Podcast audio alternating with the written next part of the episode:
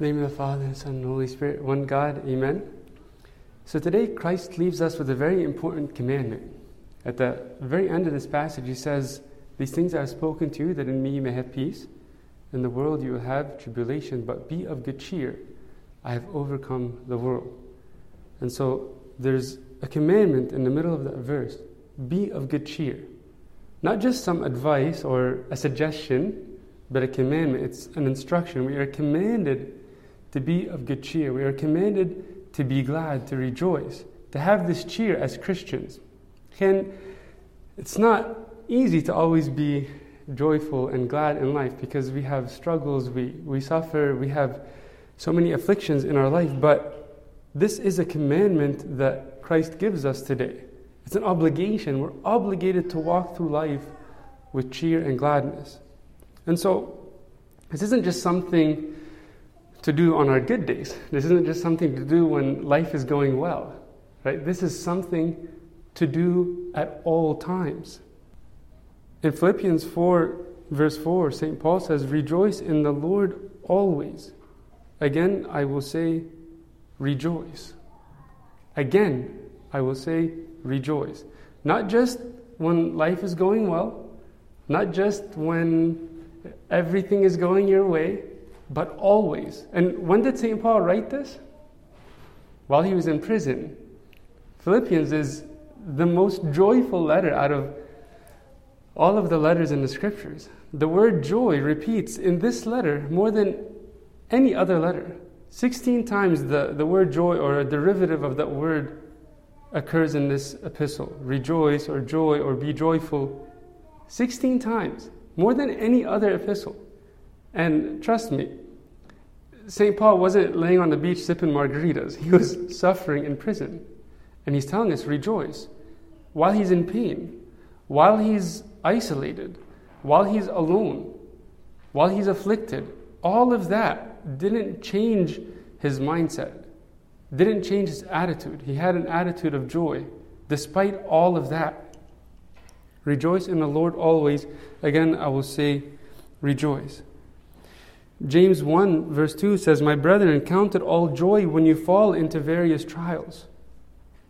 Not after you succeed, or not after you make it through the trial, not after you figure it all out, but when you fall into the trial.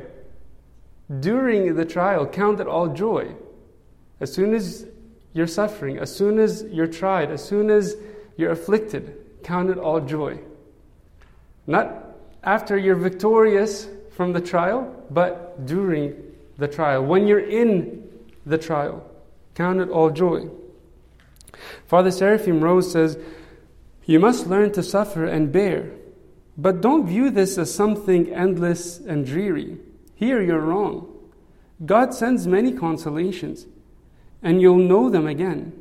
You must learn to find joy in the midst of increasing doses of sorrow. Thus, you can save your soul and help others. You must learn to find joy in the midst of increasing doses of sorrow. Thus, you can save your soul and help others. Okay, so how do we do that? How can we rejoice while we're suffering and while we're afflicted and while we're really struggling in life? So there's a lot to say about this path to joy and how we can achieve this mindset of gladness and cheer. It comes through prayer, it comes through serious intentional effort. We have to choose joy. It's not just something that happens by chance. It comes through reflecting on the lives of the saints. It comes through so many different avenues. But there is one way that supersedes them all. There is one way that is above every other way, and that's the way of humility. And so, I'll share with you a story that highlights this. So, there was a pastor, his name is Richard Wurmbrand, and uh, he was imprisoned in the Soviet camps. And he wrote a book about his experience called Tortured for Christ. And he talks about some of the people that he met in this prison camp. And so, this passage here is when he encountered a certain priest that was tossed in the prison while he was already there. Again, so this is what he writes about his experience in meeting this priest, this priest that was just imprisoned along with him as well. Again, if you know anything about the Soviet prison camps, they were as bad as it gets. Okay, so this is what he says about the moment he met this man.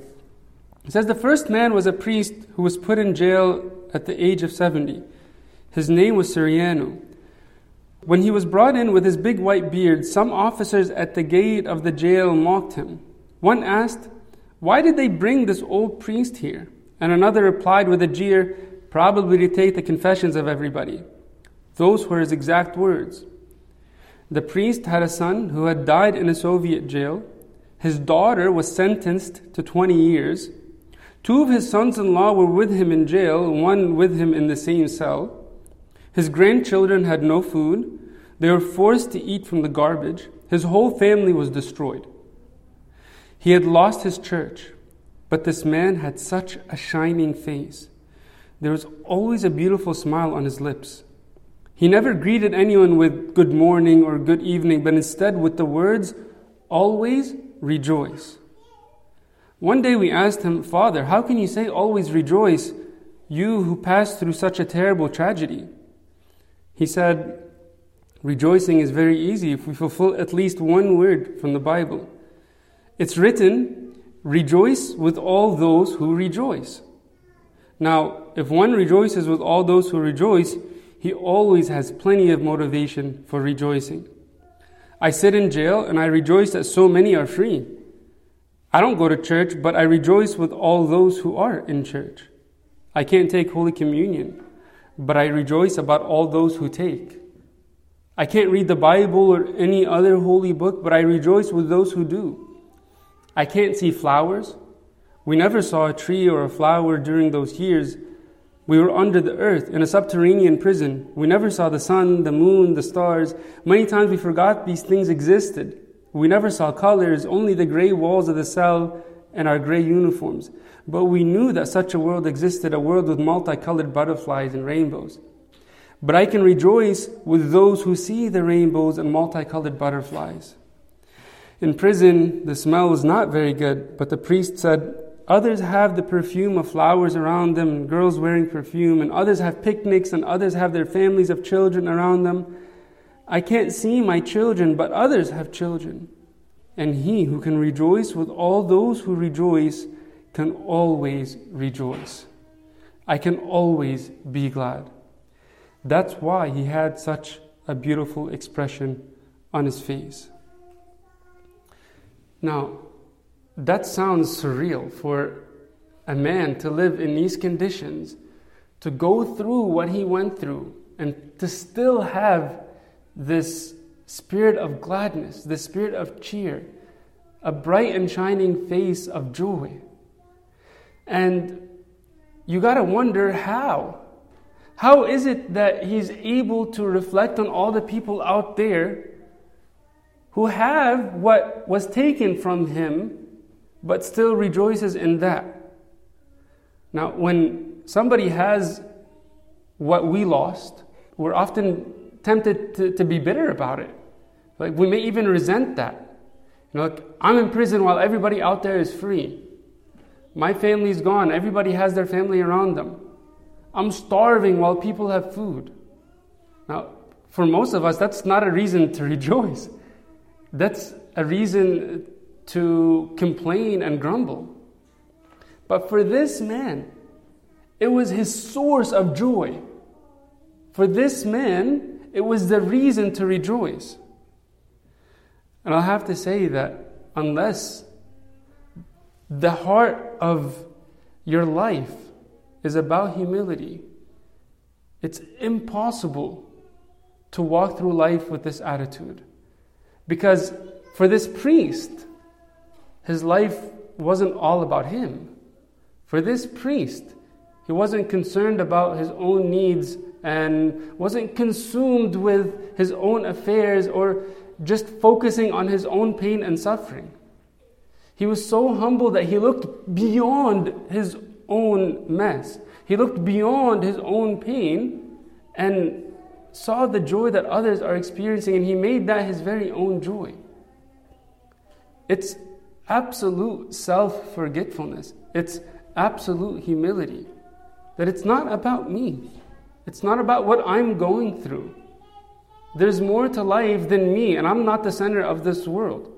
So when I realize that, then I can notice what others have and rejoice in that and be glad for that and even identify with that. This is what humility is all about. When we're preoccupied with ourselves, our joy just depends on our own circumstances because it's all about me and what I have and what I'm going through. And so the moment I lose what I have, my joy is lost with it. But if my joy isn't just dependent on the fleeting circumstances of my life, my joy is fixed in God and the blessings that He has given so many people around us, then I have a stable source. My source of joy is God's provisions and His love for humanity. And it even extends beyond my own afflictions. So, humility is the secret to have this humble heart. And when I truly have this heart, nothing can steal my joy away. Nothing in this world will shake that. So when we step outside of our own circumstances, we can always rejoice. This is what St. Isaac the Syrian says. In proportion to your humility, you're given patience in your afflictions. And in proportion to your patience, the burden of your afflictions is made lighter, and you'll find consolation. In proportion to your consolation, your love of God increases. And in proportion to your love, your joy in the Holy Spirit is magnified. So, where does it all start? What's the very first phrase here? In proportion to your humility. All of that follows from your humility. In proportion to your humility, you have patience. You have faith in God. You experience consolations. And you experience His love. You taste His love. And that is what joy is all about. When we live with this fundamental principle that it's not all about me, this way of humility, our joy never fades. Jean Pierre de Caussade says, The great and solid foundation of our spiritual life is to give ourselves to God and to put ourselves entirely in His hands. To forget ourselves so completely that we regard ourselves as sold and delivered for God to do with us as He likes. In this way, our joy and happiness consist wholly in the good pleasure of God. Having laid this foundation, we have nothing else to do but to rejoice that God is God and surrender our lives so entirely to His good pleasure that we feel an equal satisfaction with whatever His will calls for. How beautiful is that?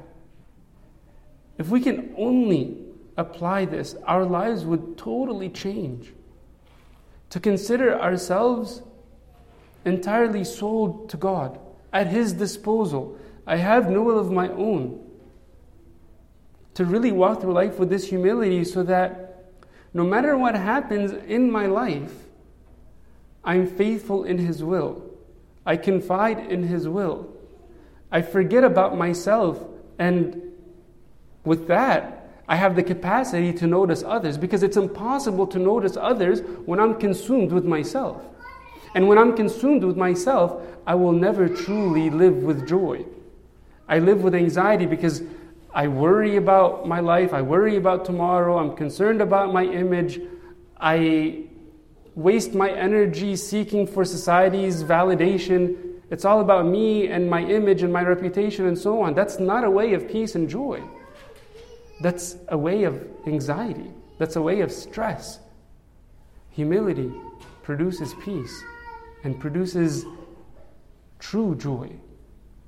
So I'll just leave you with an example that really stuck with me since my years in grad school. Whenever we came to the end of our education in grad school. You know, there's this scary time when you have to take your board exam, right? And it's tough because, like, everything that you did for the last three, four years depend on this exam, right? So you're studying for hours and days and weeks and months just for this one single exam. It's all about this, it comes down to this. And so I remember a lot of us uh, scheduled to take the exam on the same day. And, you know, we all took it and we felt like we got hit by a train as soon as we walked out. And, you know, we're all worried. It was probably like the most painful experience in the world just to wait to get your results back. But we're praying and waiting and praying and waiting. And we all get our results back like a week later, which felt like a year. but finally, I see my score. Thank God I passed. All of my friends passed, except for one person in our little group. And this person worked so hard. Like she was studying day and night. And I know she was devastated that she didn't pass. And you have to wait a long time for your next exam. And while your friends are celebrating their success, you're just depressed, right? And so uh, I was just thinking about what's going through her mind. Like, how can you possibly think about anything else at that time but your own circumstances. I mean, the only thing on our mind before the test was, I want to prepare and study so that I can pass. And then once we take the test, the only thing on our mind is, how did I do? Right? I hope I passed. I hope I succeeded. It's all about my own efforts and, and how well I did in this whole process. And so what really struck me after this whole experience is that when we went out to celebrate that night and we just went to have dinner and to just uh, finally relax, I remember that this girl came out with us and she was just ecstatic for all of her friends as well. Like I thought she was just gonna be like at home depressed. I think that's uh, how I would have been probably. But it just blew me away how this person wasn't just consumed in her own struggle. She actually went out to celebrate with us. So I noticed that to her, she wasn't just concerned about her own circumstances alone. She saw beyond this little struggle, and whether you call it a failure or not, it was definitely a cross to bear. And she saw beyond that and noticed her friends' joy and shared in that joy with her friends. And you could only do that when you have a heart of humility. Because when it's all about me, I don't care how well others did. I didn't do well, this sucks. I'm just going to be at home moping all day long. Right? And, you know, to some extent, we have to care for our own needs. I'm not saying that we just totally forget about that and, you know, as if that doesn't matter. But we have to walk through life with that sense of love, with that sense of humility, so that it's not about my own success and failure. It's not about my own reputation. It's not about how well I did but I see beyond myself and notice others, and I can really share in their joy. And when we live that way, life is actually pleasant because I'm liberated. I'm not bound by my own pride. It's liberating. And this is the only way we could apply the words of Christ today. He says, In the world you will have tribulation. But be of good cheer. Be of good cheer in the midst of the tribulation. And so the only way to do that is to look beyond your own tribulations, to, to see Christ and His victory, and to see the hope of God, to see the joy that others have in their life, and to share with that, to really rejoice with those who rejoice. I pray that God truly gives us the heart of humility to look beyond our own life and to rejoice with others, to celebrate with others, and to glorify God. And to Him is due all glory forever.